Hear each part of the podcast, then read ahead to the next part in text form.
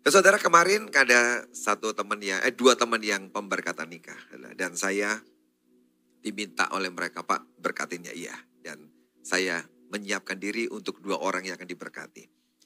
Dan pagi-pagi saya bangun jam 5 pasang waker untuk berdoa pagi. saya bangun nyalain waker, wakernya bunyi saya matiin, kemudian saya mulai berdoa. Tapi ketika berdoa saudara, nah ini dia, saya tidur dan saya bangun. Apa yang terjadi? Saya itu kecepatan saudara. Sudah tidur cepat-cepat balik dan berdoa. Apa yang terjadi? Tiba-tiba saya kena vertigo. Jadi jam 5 pagi itu kepala saya muter. Aduh ini gimana ya? Saya pusing banget padahal hari itu ada dua pemberkatan saudara. Jam 5 pagi saya coba istirahat lagi tidur lagi. Supaya saya pikir pagi-pagi mungkin lebih baik. Jam 7 bangun tetap gak bisa makin muter. Aduh saya ngomong sama istri saya. Ini nanti jam 9 saya pasti gak kuat ini. Karena saya ini mesti berdoa. Mendoakan memberkati dua orang. Saya gak bisa. Terus pagi itu istri saya beliin obat. Saya minum. Terus saya tidur lagi saudara. Saya berharap bisa sembuh. Untung jam 8 seperempat saya bangun. Pas jam 9 pemberkatannya. Saya bangun sudah lumayan kondisinya. Udah bisa mandi, udah bisa jalan. Wah puji Tuhan Akhirnya saya berangkat, doain mereka memberkati. Tapi saya belajar saudara, hidup kita itu begitu fragile. Betul? Cuma masalah kepalanya muter vertigo aja sedikit. Dan saya langsung tensi. Tensinya memang rendah. Cuma 107 saudara. 107, 70 bawahnya. Jadi rendah banget. Makanya saya bangun dan muter semuanya. Saudara, kena vertigo. Saya ngeliat ya hidup manusia itu sangat-sangat fragile ya. Sangat rapuh. Cuma gara-gara perkara sedikit aja saudara. Tensi turun. Hari itu sudah gak bisa bangun loh. Mau jalan gak bisa saudara. Kenapa? Muter semuanya. Mau muntah rasanya. Karena itu saya belajar ya Tuhan. Kalau hidup kita itu tidak bergantung pada Tuhan. Hidup tidak takut akan Tuhan Betapa gampang kita mengalami semua hal-hal yang sangat berbahaya dalam hidup kita ini. Betul saudara? Dengan itu saya makin menyadari. Hidupku ini bergantung kepadamu. Aku sungguh perlu anugerahmu setiap hari. Supaya menjaga hidupku. Jangan sampai aku ini mengalami hal-hal yang seperti itu saudara. Karena itu hari ini saudara mari seluruh jemaat. Hidup dalam kebenaran. Cinta Tuhan, takut akan Tuhan. Karena kita nggak tahu kalau Tuhan tidak menjaga kita, melepaskan sedetik aja, mengalami sesuatu yang berbahaya. Tapi kalau engkau terus melekat pada Tuhan, bergantung pada anugerahnya, saya percaya dia akan menjaga, menjamin hidup kita menjadi hidup yang baik. Amin. Pagi ini saya akan sampaikan firman Tuhan. Dengan judul bagaimana kita ini membangun hidup kita saudara. Kita membangun hidup kita. Hidup kita ini nggak boleh berhenti. Kalau saudara sedang membangun sebuah rumah, jangan bangun fondasinya tok saudara. Kalau saudara punya planning bangun rumah, cuma bangun fondasi, selesai. Kemudian gak pernah naik temboknya, gak pernah ada atapnya. Maka bangunan itu gak pernah bisa berguna. Sebab cuma fondasi. Kekristenan sama. Kita ini harus terus membangun hidup kita. Sampai menjadi hidup yang utuh. Yang Tuhan inginkan. Amin. Hari ini saya berdoa, firman disampaikan ini membuat kita makin sungguh-sungguh giat membangun manusia rohani kita. Supaya terus berkembang, bertumbuh, dan jadi sebuah bangunan yang Tuhan inginkan. Kita akan buka firman Tuhan dalam 2 Petrus 1. Ayat 3 sampai dengan ayat yang ke-8. 2 Petrus 1 ayat 3 sampai dengan ayat yang ke-8. Karena kuasa ilahinya telah menganugerahkan kepada kita segala sesuatu yang berguna untuk hidup yang saleh oleh pengenalan kita akan dia yang telah memanggil kita oleh kuasanya yang mulia dan ajaib. Dengan jalan itu ia telah menganugerahkan kepada kita janji-janji yang berharga dan yang sangat besar supaya olehnya kamu boleh mengambil bagian dalam kodrat ilahi dan luput dari hawa nafsu duniawi yang membinasakan dunia. Justru karena itu kamu harus dengan sungguh-sungguh berusaha untuk menambahkan kepada imanmu kebajikan dan kepada kebajikan pengetahuan dan kepada pengetahuan penguasaan diri, kepada penguasaan diri ketekunan, dan kepada ketekunan kesalehan, dan kepada kesalehan kasih akan saudara-saudara, dan kepada kasih akan saudara-saudara, kasih akan semua orang. Sebab apabila itu ada padamu dengan berlimpah-limpah, kamu akan dibuatnya menjadi giat dan berhasil dalam pengenalanmu akan Yesus Kristus, Tuhan kita. Ada nasihat yang bagus, yang saya percaya Tuhan berbicara kepada Rasul Petrus. Rasul yang paling dekat dengan Tuhan. Tuhan memberikan sebuah revelation, pewahyuan tentang sebuah panggilan dan pilihan atas hidup orang-orang Kristen. Dikatakan kuasa ilahinya telah menganugerahkan pada kita segala sesuatu yang berguna untuk hidup yang saleh. Hari-hari ini adalah hari persiapan. Hari persiapan. Saya lihat orang-orang yang dikonseling untuk pernikahan enam bulan, setahun sebelum mereka menikah di konseling. Itu adalah hari-hari persiapan. Mereka ditanyain persiapan secara rohani, persiapan secara mental, tapi juga persiapan secara fisik. Bagaimana acaranya, pestanya ada enggak? Bagaimana mereka hari-hari itu coba mengatur perasaan mereka, mengatur keinginan mereka, semua emosi, semua yang ada dalam hidup mereka mulai diatur, dikendalikan. Dalam hari-hari itu persiapan. Dan tidak mudah karena mereka akan masuk ke sesuatu yang sangat besar yaitu pernikahan yang tidak gampang. Maka perlu sebuah persiapan. Kita bersyukur Tuhan berkata kita diberikan kuasa ilahinya untuk kita bisa hidup saleh. Hari ini semua kita Tuhan pengen hidup dalam sebuah kekudusan. Amin. Dia pengen semua kita dalam kekudusan. Tapi kita juga sadar, hidup saleh, hidup benar tidak gampang. Sebab dunia sedang menebarkan semua yang negatif, semua dosa, semua yang jahat. Tapi Tuhan berkata, aku memberikan kuasa ilahiku. Supaya kita ini sanggup hidup dalam kesalehan, kebenaran di hadapan Tuhan. Kuasa ilahi Tuhan sedang diberikan dalam hidup kita supaya kita sanggup hidup di dalam kebenaran. Kalau mengandalkan kekuatan, tidak sanggup. Tapi kita bersyukur, dia memberikan kuasa ilahinya. Waktu engkau hidup dalam anugerah kuasa ilahi Tuhan, engkau akan hidup dalam kebenaran, kesalehan. Kemudian ketika engkau hidup dalam kesalehan saudara, engkau akan terima janji yang berharga Terima semua yang luar biasa. Tapi juga di ayat 4 dikatakan, engkau mengambil bagian dalam kodrat ilahi. Ketika engkau mau menerima kuasa Tuhan dalam hidupmu, tiba-tiba kita mendapat sebuah sifat atau kodrat atau semua yang Tuhan punya, sifat Tuhan, kebiasaan Tuhan masuk dalam hidup kita. Itulah saatnya di mana engkau sedang dilepaskan, diluputkan dari semua nafsu duniawi yang membinasakan dunia. Tiba-tiba hidup kita kok punya sifat-sifat ilahi ya. Punya semua sifat yang baik yang Tuhan punya. Sebab kuasa Tuhan, kuasa ilahinya sedang kau izinkan masuk dalam hidupmu. Dan tiba-tiba kau berubah menjadi orang yang luar biasa. Saudara saya yang lalu saya datang ke Bali, conference, nanti akan diputar klipnya. Ketemu dengan seorang ibu. Makanya paling senang saya itu kalau pergi keluar pelayanan saudara.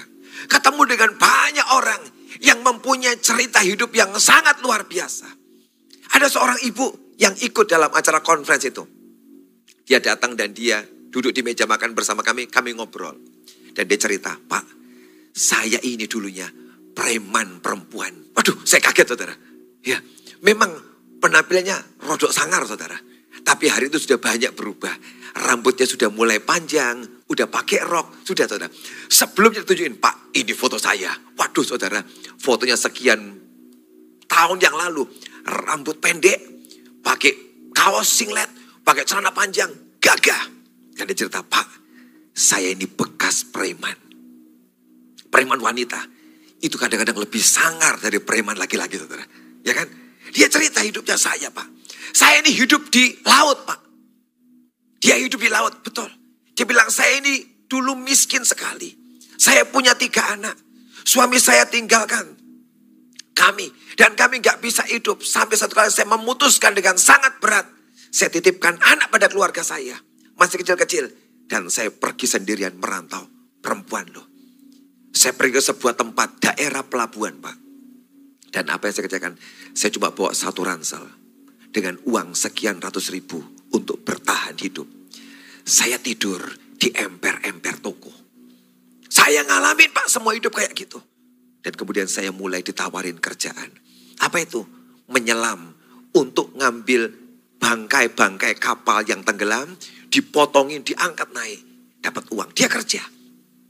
Dia turun ke laut, motongin besi-besi di bawah laut, dinaikkan, dijual, dapat duit sedikit untuk hidup. Sampai satu kali ditawarin, mau nggak kamu kerja pekerjaan yang ilegal di tengah laut. Ada perdagangan ilegal di tengah laut. Dan dia ikut di sana. Dibilang saya senang pak. Pertama kali saya ikut perdagangan itu, lumayan. Ransel saya ini isinya puluhan juta pak. Dapat duit. Dan dia mulai hari itu hidupnya enak. Dia ranselnya penuh duit dibawa ke mana-mana. Tidak punya rumah saudara. Dan dia kerja tiap hari dari kapal ke kapal. Ya itu kerjaan ilegal itu saudara. Tapi saudara yang luar biasa. Sampai firman Tuhan itu datang. Terang Tuhan. Datang dalam hidup saya pak. Dan saya sadar kerjaan saya salah. Berhenti saudara. Tapi hari itu dia punya uang banyak. Dari hasil itu. Kemudian dia bilang aku mau berhenti, aku mau berhenti. Dan hari itu dia menghentikan pekerjaannya. Dan dia berkata aku mau kerja yang halal. Dia kerja hari itu. Apa yang dia kerjakan? Dia mulai menyewakan kapal-kapal tongkang. Tidak punya uang. Cuma jadi broker pengantara kalau ada perusahaan-perusahaan besar yang perlu kapal tongkang, dia cariin. Akhirnya dia bisa menyewakan dapat uang. Lama-lama dia berkata, saya beli satu kapal. Saya beri nama ke, kebajikan anugerah. Kapal saya pertama. Tongkang saya pak. Dapat. Dia kerja sungguh-sungguh. Dapat dua. Hari ini sepuluh tongkang dia punya. Itu untuk ngangkat barang-barang apa namanya logam-logam dari tambang-tambang dibawa dari lautan. Dia sewakan. Dan dia berkata, Pak, hari ini hidup saya sangat berlimpah. Saya diberkati. Dan saya tinggalkan pekerjaan saya. Tak serahkan ke orang. Anak saya ngatur kerjaan saya keliling di Papua, di NTT, di Ambon. Saya melayani anak-anak miskin. Saya bantu orang-orang susah. Hidup saya ini Pak harus buat Tuhan. Dulu preman, hari ini berubah jadi hamba Tuhan. Dan saya keliling. Saya tidak terikat di gereja Pak. Saya kerja dengan pelayan dengan uang saya sendiri. Saya sangat suka bantu orang-orang susah. Saya sangat suka tolong orang-orang miskin. Dan hari itu dia keliling ke mana-mana di Indonesia Timur. Pelayanan. Saya mendengar cerita ini. Saya bilang Tuhan, engkau itu Tuhan yang ajaib ya. Tuhan yang luar biasa. Apa mungkin orang yang keras kayak gini berubah hidupnya? Dia cerita Pak, satu kali pernah ada kapal yang mau masuk, kapal saya mau masuk, ditahan Pak. Tidak bisa masuk. Karena kapal saya itu dia kayak gini-gini ada banyak alasan tidak bisa masuk kapal saya tidak bisa mendarat. Padahal ini bawa semua barang-barang tambang. Kalau sampai nggak cepat-cepat masuk saya ini rugi banyak Pak. Harus masuk. Padahal yang di sana menahan tidak boleh masuk kapalmu. Apa yang saya buat Pak? Saya datangin orang yang melarang itu Pak. Laki-laki Pak. Saya kerja apa saya buat? Itu tak juotos mukanya. Sampai koncor-kocor darahnya Pak. Karena saya ditangkap polisi Pak. Saya yang jengkelnya ini perempuan Pak. Pernah mukuli laki-laki sampai kotos-kotos darahnya loh Pak. Saya bilang ibu sanggar tenan. Tapi saudara, kuasa ilahi Tuhan menyentuh hidupnya mengubah orang yang sangat keras ini jadi orang yang lembut dan hari ini berkata ini sudah berubah. Kenapa saudara? Ada tangan Tuhan, kuasa ilahi Tuhan yang menyentuh, menjamah hidup orang ini dan hidupnya berubah dengan luar biasa. Amin. Hidupnya berubah dengan luar biasa. Saudara itulah kuasa Tuhan yang hari-hari sedang bekerja untuk mengubah banyak orang-orang Kristen. Pak saya bukan preman, puji Tuhan. Dia bisa menjadikan engkau menjadi orang yang lebih baik lagi. Amin. Jadi orang yang lebih luar biasa lagi. Dan dia pakai engkau menjadi alat yang luar biasa. Orang yang hidupnya parah aja. Orang yang pernah menjadi orang yang tinggal di lautan. Yang hidupnya sangat keras. Bisa diubah. Saya percaya Tuhan bisa ubah hidup kita. Dan hidup wanita ini, ibu ini. Dikatakan dia mengambil bagian dalam kodrat ilahi. Dalam sifatnya Tuhan. Dan hidupnya sungguh berubah. Ketika saudara mulai ada kodrat ilahi dalam hidupmu. Sifat Tuhan mulai masuk. Di situlah engkau mulai membangun hidupmu dengan sangat baik. Di ayat yang kelima berkata, justru karena itu. Kamu harus dengan sungguh-sungguh berusaha untuk menambahkan kepada imanmu kebajikan. Kita mulai membangun hidup kita dengan yang namanya iman. Iman. Karena Alkitab berkata iman adalah dasar dari segala sesuatu. Fondasinya iman. Kita membangun hidup kita dalam iman. Saudara setiap kita ayo pegang terus imanmu, kepercayaanmu dan jangan goyah. Sebab hanya orang yang beriman, yang percaya sampai akhir, itulah orang yang akan diangkat di awan-awan. Amin. Orang yang mempertahankan imannya, kepercayaan pada Yesus Kristus, itu orang yang diangkat di awan-awan. Iman yang kita punya itu fondasi. Dan ini yang menolong saudara. Kita diselamatkan karena iman dalam Yesus Kristus. Tapi iman ini juga bekerja untuk menghasilkan begitu banyak keajaiban dalam hidup kita. Kekuatan kita terbatas saudara. Kemampuan kita terbatas, uang kita terbatas. Tapi begitu engkau punya iman, ada sebuah wilayah area yang engkau tidak bisa kerjakan dengan kekuatanmu, gak bisa dengan uangmu, tapi dengan iman akan menembus area itu dan membuat mujizat pertolongan dalam hidup saudara. Sebab iman ini dia bisa menerobos sangat dalam hal-hal yang tidak mungkin menjadi mungkin. Hal yang tidak ada menjadi ada sebab iman. Jadi betapa penting kita punya iman yang kuat dalam Tuhan Yesus. Amin. Punya iman yang kuat dalam Tuhan Yesus. Yang ini akan menolong mengadakan banyak terobosan. Kalau engkau sudah tidak sanggup, tidak mampu. Pakai iman di dalam Tuhan akan menolong saudara. Saya cerita sekian minggu lalu. Ada seorang om tua dari Amerika. Yang satu kali ikut Tor bersama dengan kami ke Israel. Waktu dia ikut Tor, ya dia minta, Pastor aku dibaptis dong. Dia Kristen udah lama, tapi belum dibaptis. Dia minta dibaptis hidupku. Aku pengen banget dibaptis. Dan waktu itu musim dingin di Jordan, apa, di, di, di sungai Yordan. Saya baptis dia. Udah nggak ada apa-apa kok saudara. Gak kerasa apa-apa, gak ada langit terbuka, ada suara, gak ada burung merpati, gak ada. Biasa, baptisan biasa. Tapi setelah itu dia bersaksi, Pastor, aku bersyukur sama Tuhan. Sebab aku itu disembuhkan dari cancer stadium 3. Aku periksa di Amerika. Amerika berkata, dokter Amerika berkata, di ususku ada kanker stadium 3. Dan tidak mungkin sembuh. Sudah tua, tidak boleh diapa-apain. Kalau diobatin mungkin dia nggak kuat, bisa meninggal.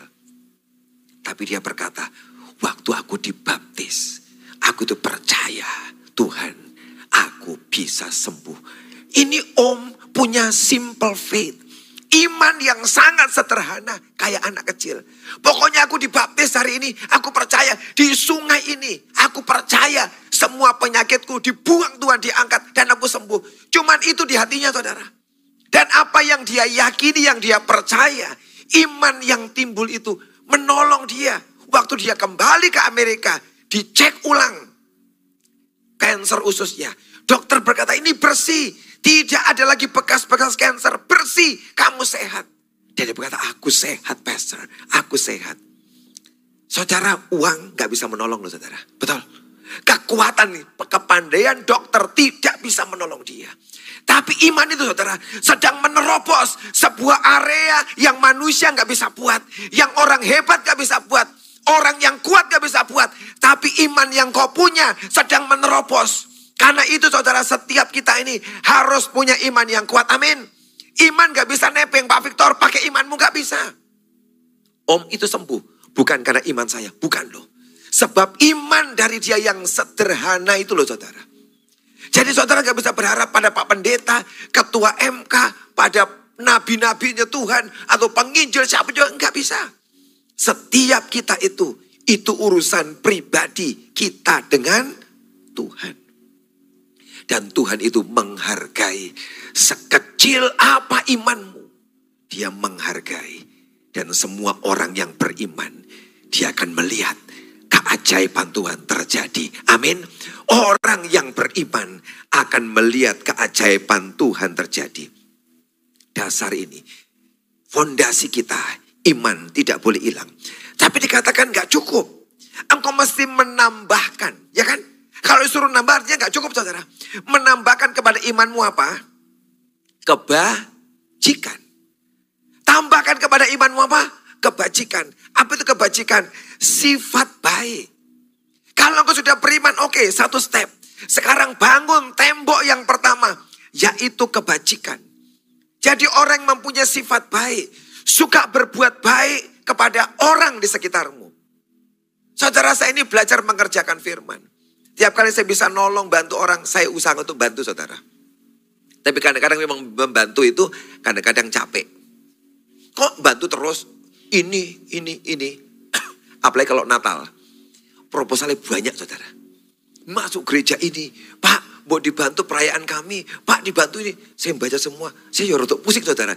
Tuhan yang mana yang mau dibantu, saya doakan. Tuhan gerakkan, saya bantu. Tidak digerakkan, ya sudah, tidak dulu. Nunggu sampai Tuhan menggerakkan. Ya, tapi Tuhan berkata pada kita, ayo bangun, engkau punya kebajikan, sifat baik. Mari jadi orang Kristen. Kita bukan cuma beriman, ada banyak orang yang katanya imannya hebat kuat, tapi gak pernah berbuat kebaikan. Dia semua di, dirinya sendiri. Kita jadi orang Kristen tidak boleh egois. Amin. Jemaat HTE, dari egois. Amin. Kalau kau bisa nabur, nolong orang, bantu, tolong orang. Itu bagus. Di gereja kita itu seminggu dari Senin sampai Jumat kita memberi makan orang-orang susah saudara. Kita memberi makan orang-orang miskin. Orang berkata, napa kasih makan orang? Itu duitnya hilang, sia-sia menguap gitu aja. Lu betul, ketika kau memberi makan orang miskin, aku sering memberikan makan siapa? Tuhan Yesus. Tapi saya bersyukur loh, di dalam jemaat itu ada orang-orang yang setia. Yang bertahun-tahun kirim makanan ke kantor. Ini dari siapa? Oh dari ini pak. Yang ini dari ini pak. Ini dari ini pak. Dia itu bertahun-tahun kirim makanan ke gereja saudara.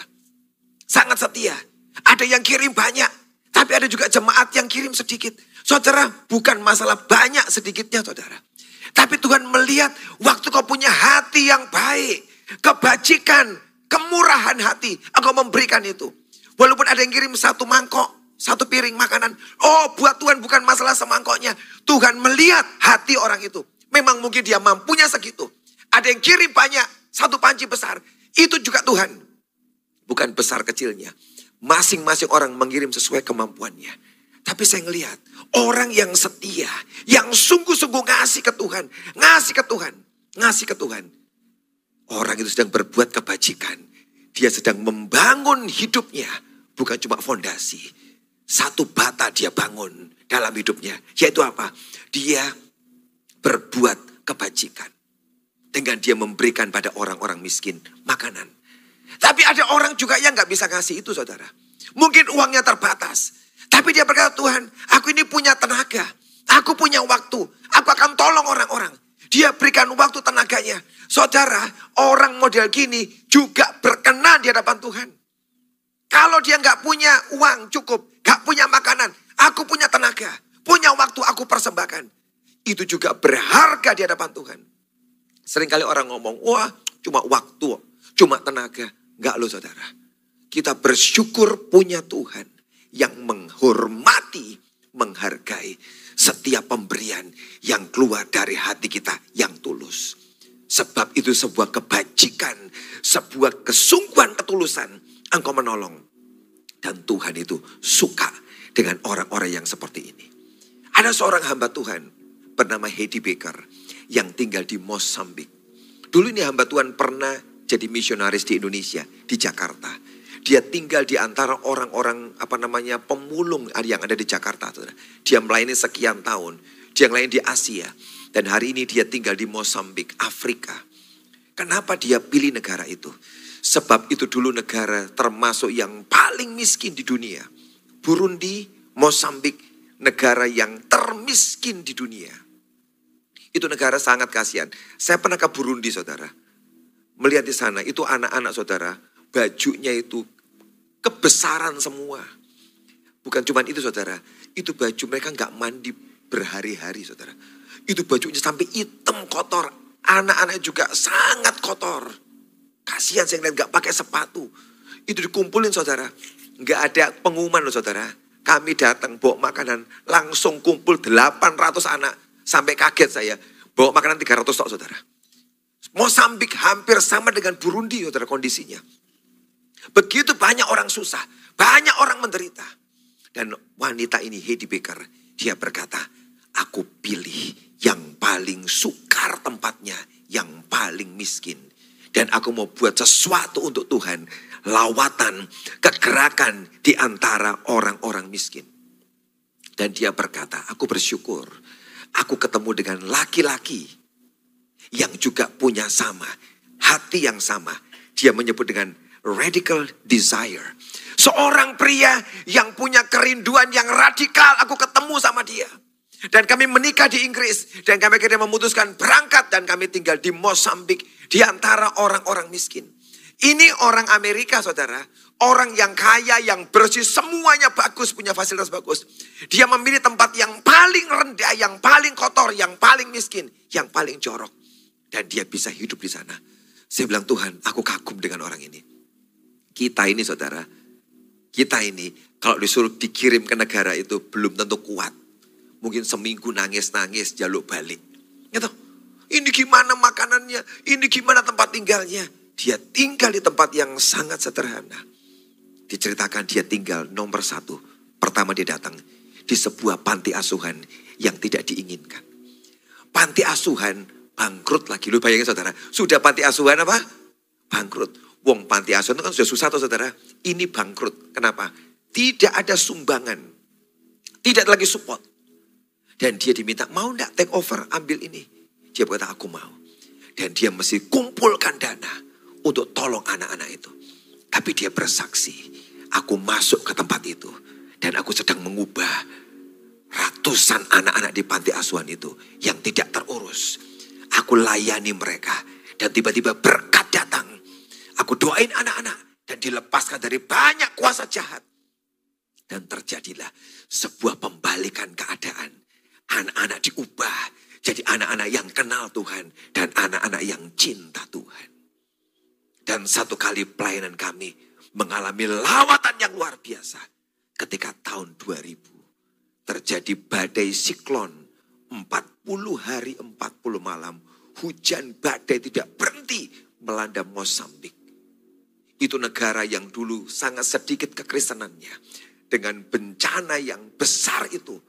Itu lebih menghancurkan daripada perang sipil yang pernah mereka alami di negara itu perang antar suku yang benar terjadi. Hari itu siklon 40 hari 40 malam menghancurkan negara itu. Tapi Hedi Baker berkata, itulah saatnya aku melihat orang-orang mulai cari Tuhan. Dan aku bisa mengabarkan Injil di negara itu. Dan tiba-tiba setelah bencana itu, kami buka ribuan cabang kami di seluruh Mosambik. Sebab bencana itu. Saudara, Tuhan kadang-kadang izinkan bencana terjadi untuk membawa kebaikan. Amin. Sehingga orang di negara itu hari ini dilawat Tuhan, kenal Tuhan. Dan Hedi Baker punya sebuah pelayanan yang cukup besar di negara Mosambik memberikan pengaruhnya. Kenapa?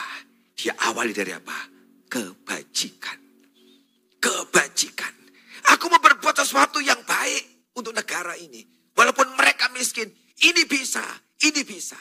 Dan betul terjadi. Negara itu dilawat Tuhan, diubah. Sebab ada satu pasang suami istri yang punya kebajikan dalam hatinya. Saudara kalau engkau sedang menebar kebajikan. Jangan pernah menyerah dan putus asa. Amin. Sebab setiap perbuatan kecil yang kau buat tidak pernah sia-sia. Amin. Setiap perbuatan kecil yang kau buat tidak pernah sia-sia. Semua itu akan menghasilkan sesuatu. Sebab semua kebaikan, benih itu tidak pernah akan mati. Semua benih kebajikan akan tumbuh dan berbuah. Tapi nggak berhenti saudara. Tembok yang pertama dibangun. Menambahkan imanmu kebajikan. Dan kepada kebajikan pengetahuan di ayat yang kelima. Tambah lagi, jangan berhenti. Kalau temboknya sudah naik 10 cm, jangan berhenti. Itu belum rumah. Ya kan? Baru pendek temboknya. Bangun lagi dengan apa? Dengan pengetahuan. Tambahkan pengetahuan. Kita ini perlu pengetahuan firman. Orang yang mau belajar, orang yang mau diajar, itu adalah orang yang mudah diajar. Adalah orang yang akan mengalami pertumbuhan rohani yang sangat bagus. Saudara dalam Yohanes 8, ayat 31 dan 32. Yesus ngomong bagus saudara. Yohanes 8, 31 dan 32. Maka katanya kepada orang-orang Yahudi yang percaya kepadanya. Jikalau kamu tetap dalam firmanku, kamu benar-benar adalah muridku. Dan kamu akan mengetahui kebenaran. Dan kebenaran itu akan memerdekakan kamu. Ketika saudara punya pengetahuan, engkau tahu tentang kebenaran, maka kebenaran yang saudara tahu itu akan memerdekakan saudara. Amin. Jadi betapa pentingnya kita ini punya pengetahuan tentang firman. Tiap kali kau tahu sesuatu yang dari Tuhan. Tiap kali revelation, pewahyuan diberikan. Kapan pewahyuan diberikan? Waktu engkau sedang melekat dengan Tuhan, mendekat kepada Tuhan, tiba-tiba ada yang dibuka dalam pikiran saudara. Amin. Yang disingkapkan. Itu pewahyuan. Dan semua orang ini tidak pilih-pilih, oh cuma pendeta enggak. Semua orang. Kalau engkau makin dekat dengan Tuhan, nanti Tuhan akan singkapkan rahasianya. Waktu kau tahu rahasianya, engkau mengerjakan rahasia itu. Engkau punya pengetahuan yang dari Tuhan. Maka itu akan menolong saudara untuk mengalami terobosan-terobosan di dalam kehidupan. Amin. Mengapa ada hamba-hamba Tuhan yang punya spesialisasi? Ada hamba Tuhan yang ngomong tentang bagaimana financial breakthrough, terobosan keuangan. Itu hamba-hamba Tuhan yang dibuka pewahyuannya dengan Tuhan. Sampai dia ngerti, oh Bagaimana caranya? Hidup diberkati. Kamu harus nabur, harus ini, ini. Dia kerjakan dan terjadi terobosan. Tapi kalau dia nggak tahu apa-apa, dia nggak tahu, tidak akan bisa mengalami terobosan. Setiap pengetahuan yang Tuhan singkapkan dalam hidupmu akan menolong saudara mengerti. Aku tahu, aku tahu. Waktu kau buat itu saudara, akan terjadi dan menolong hidup saudara. Amin. Menolong hidup saudara pengetahuan. Saya suka dengan kumpul dengan hamba Tuhan, cerita pengalaman pribadi. Saudara kalau pendeta di mimbar, sering kali ceritanya yang hebat-hebat. Paling enak ketemu pendeta, cerita di green room, ngomong sharing pribadi hidupnya. Itu paling enak. Loh kenapa saudara? Sebab banyak dia menyingkapkan rahasia hidupnya. Bagaimana Tuhan pakai dia? Bagaimana jadi orang yang hebat? Itu kapan? Waktu di green room. Ngobrol pribadi. Dia akan cerita hidupnya. Itu paling asik. Dan saya itu paling seneng kalau ketemu pendeta. Saya ngorek hidupnya. Kenapa bisa gini kamu? Kenapa bisa seperti ini? Kenapa seperti ini? Dan dia mulai cerita. Di situlah saya nangkep. Oh, aku juga mau belajar dari hamba Tuhan ini. Aku mau belajar dari pendeta ini. Ini hebat luar biasa. Seorang hamba Tuhan yang diberkati dipakai Tuhan luar biasa. Kami jalan bareng dan ngobrol. Dan dia berkata, Pak Victor, aku tuh mampu kok beli tas ini. Aku bisa. Yang ini aku bisa beli. Tapi tiap kali aku mau beli barang-barang mahal, aku punya uang banyak Pak. Tuhan ngomong dalam hati, percuma untuk apa punya tas mahal? Tasmu itu ya, satu tas itu. Kamu bisa membantu membangun gereja di desa ini. Bisa bangun gereja di sini. Untuk apa? Tidak jadi. Dia kirim uangnya membantu gereja di desa untuk dibangun. Aku mau beli ini pak. Tuhan ngomong, untuk apa? Uang yang kamu bisa beli buat barang itu kalau kamu belikan sepeda motor sekian biji, kamu tolong hamba-hamba Tuhan yang sedang sukar di pedalaman, yang pengen pelayanan, gak punya motor, yang pengen pelayanan sudah rusak motornya. Kalau kamu berikan pada mereka, betapa lebih berharganya ketimbang cuma satu jaket bagus. Lebih mulia kau berikan kepada hamba Tuhan itu beli motor. Dan dia bisa pelayanan memenangkan jiwa-jiwa. Saudara, waktu dia ngomong itu saudara. Saya dengar, saya ini nangkep. Oh iya Tuhan, aku juga harus mengubah cara hidupku. Kalau aku diberkati, aku mau belajar ah Tuhan. Aku mau juga mengerjakan apa yang dia kerjakan. Ini bagus, ini bagus. Dan saya praktek saudara. Saya praktek. Apa yang dia lakukan, saya praktek loh. Kenapa saya kerjakan? Karena tiba-tiba Tuhan memberikan sebuah pengetahuan lewat pendeta itu. Karena Tuhan ngomong sama dia. Waktu saya mendengar, saya bilang, oh itu kan kamu. Bukan. Saya punya kerinduan Tuhan, aku pengen juga yang seperti ini. Kalau aku punya uang, aku pengen nabur, menolong yang ini. Tolong yang ini, tolong yang ini Tuhan. Walaupun kadang-kadang tabungan gak seberapa saudara. Saya bilang Tuhan kalau engkau yang nyuruh tak kerjain Tuhan. Aku mau mentaati. Kenapa saya bisa tahu itu? Karena saya mendengar ada orang yang cerita pada saya. Maka hari itu pengetahuan saya bertambah. Dan saya mengerjakan itu. Dan saya percaya. Apa yang saya lakukan. Karena pengetahuan itu tidak pernah akan sia-sia. Amin kita nambah lagi pengetahuan. Setiap kali kau baca firman, muncul sesuatu saudara, kerjakan dalam ketaatan. Aku tahu Tuhan, aku tahu. Nanti engkau akan melihat bagaimana Tuhan bekerja lewat pengetahuan akan firman yang kau dapat. Tapi gak cukup saudara, kita balik lagi ke tadi 2 Petrus, 1 Petrus. 1 Petrus 3.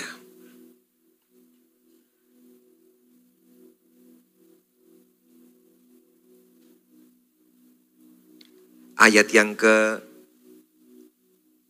6. 1 Petrus, maaf, 1 ayat yang ke-6.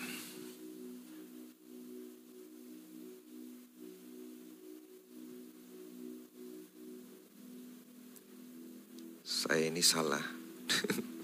Dua Petrus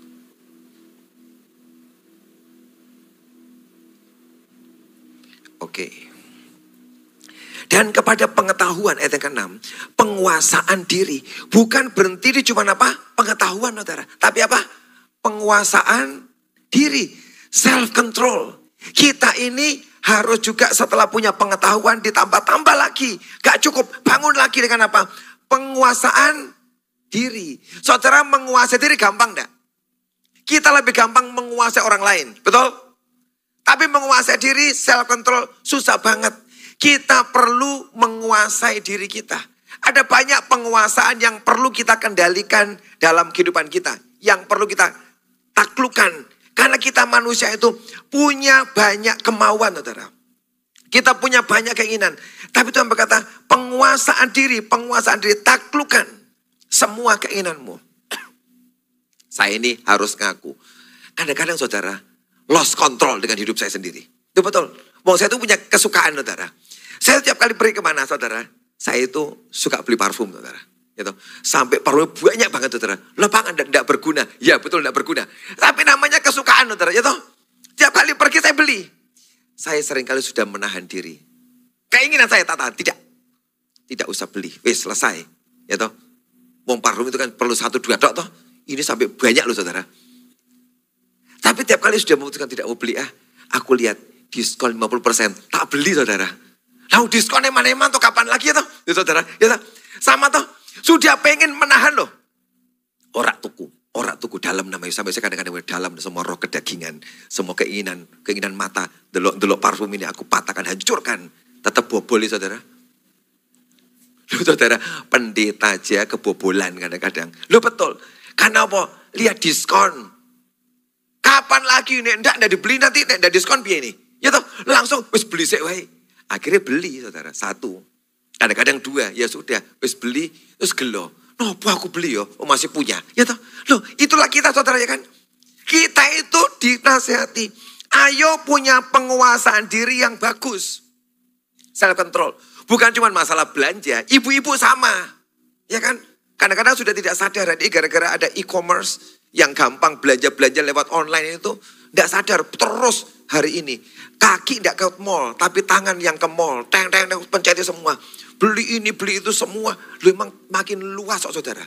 Kalau mall kan terbatas. Tapi kalau sudah toko online tidak terbatas dipenceti tapi dibeliin saudara. Ya kan? Sekarang pindah mallnya ke rumah tiap hari Shopee, ini apa macam-macam datang rame rumahnya. Kenapa? Self control. Ayo kita menguasai mengendalikan kehidupan kita untuk masalah itu. Tapi juga ada yang lain. Yakobus 126 mengajari kuasai lidah. Siapa yang mengekang lidahnya? Siapa yang tidak mengekang lidahnya, ia menipu diri sendiri. Sia-sia ibadahnya. Kita buka Yakobus 1 ayat 26. Yakobus 1 ayat 26. Yakobus 1 ayat 26. Jikalau ada seorang menganggap dirinya beribadah, tetapi tidak mengekang lidahnya, ia menipu dirinya sendiri, maka sia-sialah ibadahnya. Saya sering baca ayat ini saudara, tapi tiba-tiba ini muncul lagi. Jikalau ada seorang yang menganggap dirinya beribadah. Kalau saudara itu menganggap engkau beribadah, artinya apa? Engkau rajin ke gereja, rajin berdoa, puasa, mimpin MK, beribadah toh? Tapi tidak mengekang lidahnya, dia menipu dirinya sendiri. Ini yang ngomong bukan saya loh saudara. Kalau engkau tidak bisa mengekang lidahmu, engkau menipu dirimu sendiri, maka sia-sialah ibadahnya. Ke gereja, doa, puasa, semua tiba-tiba tidak dihitung. Kenapa? Sebab engkau sedang salah, tidak bisa mengekang lidah. Ini masalah self control. Tidak bisa mengekang lidah. Pak memang Pak aku tuh bawaan gawan bayi oh Pak. Ada yang kawan bayi sini angkat tangan. Memang suka ngomong Pak aku ini Pak. Nah saudara ayo dikuasai. Suka ngomongnya tidak salah. Kenapa kamu tidak ngomong ke pasar-pasar? Bu, Tuhan Yesus itu baik. Nah itu bagus. Sama bakul-bakul. Tuhan Yesus luar biasa. Cerita kesaksian. Itu tidak apa-apa. Tapi kalau kita salah gunakan lidah kita. Ngomong yang tidak benar. Ngomong yang sia-sia. Ngerasani orang gosip. Nah dikatakan apa? Sia-sialah ibadahnya. Makanya mungkin ngalami, aku udah sungguh-sungguh loh. Kok tidak ada hasilnya ya? Nah, siapa tahu hari ini jawabannya firman Tuhan muncul buat saudara. Betul. Masalahnya di mana? Di lidah kita. Makanya saya itu hari ini mesti hati-hati. Jangan sampai salah ngomong. Lu betul. Salah ngomong. Ngomongin orang. Hati-hati saudara. Makanya saya itu banyak memilih diam saudara. Kenapa? Sebab lidah kita itu bahaya. Tidak sengaja, tidak mau ngomong. Karena kadang-kadang ikut-ikutan. Ini tuh orang ini katanya kayak gini. Terus bilang, iya. Lah kan ikut aja tuh. Iya, betul. Kayak gitu. Langsung buat tambahin lagi. Deng, deng, deng, deng, deng, deng. Jadi jadi sesuatu yang negatif. Yang tidak bagus. Hari ini saudara. Kontrol hidupmu. Kuasai hidupmu. Terutama apa? Lidah. Kadang-kadang tidak ada perkara, tidak ada masalah. Cuma gara-gara satu potong omongan. Terjadi apa? Keributan. Betul enggak? Ya kan? Ngomong sana, ngomong sini, jadi keributan. Hari ini, ayo kita menjaga self-control. Supaya apa? Ibadah kita tidak sia-sia. Ibadah kita nggak sia-sia. Tapi apa yang kita kerjakan menghasilkan sesuatu yang bagus. Menahan diri kita. Pengen marah, pengen balas dendam, pengen berbuat jahat pada orang, dikuasai Tuhan. Kok hatiku gini ya? Kok marah ya hatiku? Loh itu juga terus harus dikuasai. Keinginan marah, keinginan emosi, suami-suami dengan istrinya. Kalau ngeliat istrinya menjengkelkan, menyebalkan, wah tak gini kewe. Ditahan dalam nama Yesus, dalam nama Yesus. Nanti saudara akan mengalami kemenangan. Kuasai dirimu. Ada seorang bapak yang dia punya tambang batu bara. Tambang batu baranya itu cukup gede saudara di daerah Sumatera. Nah bapak ini udah biasa hidup model dunia saudara. Orang Kristen hidup model dunia. Kalau sampai suatu tempat dia menggali tambang, ada banyak orang yang protes, yang demo menghalangi tambangnya digali. Apa yang dia buat? Pakai cara-cara kekerasan saudara. Pakai cara-cara dunia. Pokoknya bagaimana caranya orang itu kena aja pokoknya. Dan tidak ada orang berani mendemo dia lagi. Kenapa? Sebab selalu tiap kali ada orang yang mela, yang, yang ganggu dia sedang bang, bongkar tambang, yang gali tambang, kena orang itu pokoknya. Orang ini bapak ini. Satu kali dia berubah. Dengar firman lewat sebuah acara saudara. Dia ngeri terus. Dan dia telepon konseling, Bu, saya ini pengen anu tambang bu. Tapi ini kok banyak yang menghalangi ya bu. Banyak orang demo, gimana caranya? Dijawab, Bapak berdoa. Oh dia berdoa sungguh-sungguh. Eh dia doa saudara. Sungguh-sungguh berdoa. Dia telepon lagi, Bu sudah berdoa. Hasilnya 10 truk saya dibakar Bu. Harus berdoa? Hari ini saya tidak kuat. Mau saya habisin orang-orang itu. Pegawai-pegawainya ngomong, Bapak kok jadi bencong ya? Biasanya berani. Kalau ada yang menghalangi, habis orang itu. Ini kok tidak diapa-apain, malah berdoa. Dia telepon, gimana Bu? berdoa lagi Pak. Aduh, tidak kuat. Tapi dia doa yang luar biasa saudara. Apa yang terjadi? Hari itu ada kerusuhan di daerah itu. Dan orang-orang yang demo itu mukul polisi. Karena mukul polisi, polisi memproses. Semua pendemo ditangkap semua, diproses. Tambangnya jalan. Nah, bu, betul ya bu. Kalau aku pakai cara Tuhan, dia tolong aku dengan ajaib. Tanganku bersih. Dan hari ini tidak kotor tanganku. Aku sekarang mau mengelola tambangku dengan cara yang bersih. Lewat apa saudara? Doa. Ini orang menguasai keinginannya. Dia pengen kenain semua orang-orang itu. Habisin aja. Tapi ketika dia dikasih tahu berdoa. Tiba-tiba Tuhan turun tangan dengan cara yang luar biasa. Amin. Saudara, doa itu masih berkuasa loh saudara. Doa kita masih penuh dengan kuasa. Karena itu jangan ada orang yang hari ini berhenti berdoa. Ayo berdoa dengan sungguh-sungguh. Dikatakan di sini penguasaan diri tambahkan kepada pengetahuan. Kepada penguasaan diri tambahkan ketekunan ayat yang ke-6. Jangan berhenti, tambah ketekunan. Semua yang Tuhan tulis yang membangun hidup kita itu tidak gampang loh saudara. Menguasai diri gampang enggak? Enggak gampang. Ketekunan gampang enggak? Kita itu gampang bosan. Semua kita gampang bosan, saudara. Semua, termasuk saya gampang bosan. Tapi kita dalam Tuhan bersyukur kita tidak boleh bosan. Suami-suami tidak boleh bosan sama istri. Istri tidak boleh bosan sama Istri tidak boleh bosan sama suami, bagus. Janji ya, tetap ini yang terbaik. Yang suami istri ditepuk sebelahnya, aku rak bosan sama kamu. Kamu menyenangkan. Eh ngomong biar biar yakin kanan kirinya. Tenang mah, jangan takut, aku tidak bosan. Jangan takut pak, aku tidak bosan. Kau makin menyenangkan. Kamu sekarang makin satu lagi. Apa itu? Setengah tunggu lemu gino-gino. Eh, makin senang. Tambah tuain tambah bagus. Ya toh? Tambah. Aku tidak akan bosan. Betul. Ketekunan atau kesetiaan. Loh saudara, kita itu punya karakter yang gak setia. Tuhan kita setia, betul? Tapi kita tuh gak setia. Tapi kuasa ilahi Tuhan menolong kita. Punya karakter ilahi. Nanti jadi orang-orang yang apa? Yang setia. Memang setia tidak gampang. Tapi Tuhan sangat pengen setiap kita jadi orang yang tekun. Jadi orang yang setia. Sebab orang yang setia akan mendapat upah yang dari Tuhan. Ruth itu ya, ini mungkin terakhir saudara. Sebab sudah 840. Ruth itu orang yang setia loh. Ketika mertuanya Naomi berkata, kamu tinggal aja Ruth. Kamu ke Moab, kamu menikah dengan orang Moab. Bangun rumah tangga, gak usah ikut aku. Tapi Ruth kata, enggak. Aku tetap ikut dengan kamu.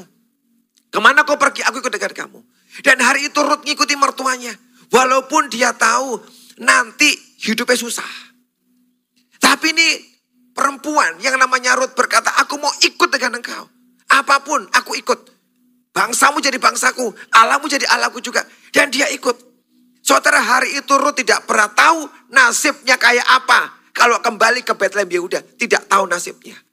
Tapi ada Tuhan yang melihat. Kalau ada orang yang setia, ada orang yang tekun dilihat sama Tuhan, akan ada upah. Dia tidak pernah menyangka.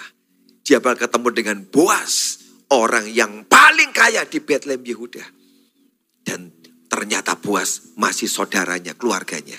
Dan akhir cerita mereka menikah. Ruth menikah dengan Boas. Orang yang tidak pernah tahu nasibnya ini. Tidak tahu bagaimana masa depannya. Tapi dia orang yang setia, yang tekun. Ketemu Boas, orang yang miskin itu berubah diberkati jadi orang yang paling kaya. Bahkan tidak cukup buat Tuhan. Nanti Ruth, kamu akan melahirkan raja-raja. Lahirlah Raja Daud. Tidak cukup, kamu akan melahirkan nanti juru selamat dunia, Yesus Kristus Tuhan. Saudara Tuhan sangat suka dengan ketekunan dan kesetiaan. Kalau kita nggak punya kesetiaan, nggak punya ketekunan, minta ke Tuhan, Tuhan, berikan aku roh kesetiaan, roh ketekunan, supaya aku ini mengambil bagian dalam kodrat ilahi, sifat ilahi, dan hidupku ini menyenangkan hatimu sebab sesuai dengan Tuhan. Amin. Kita bangun tembok kita lagi.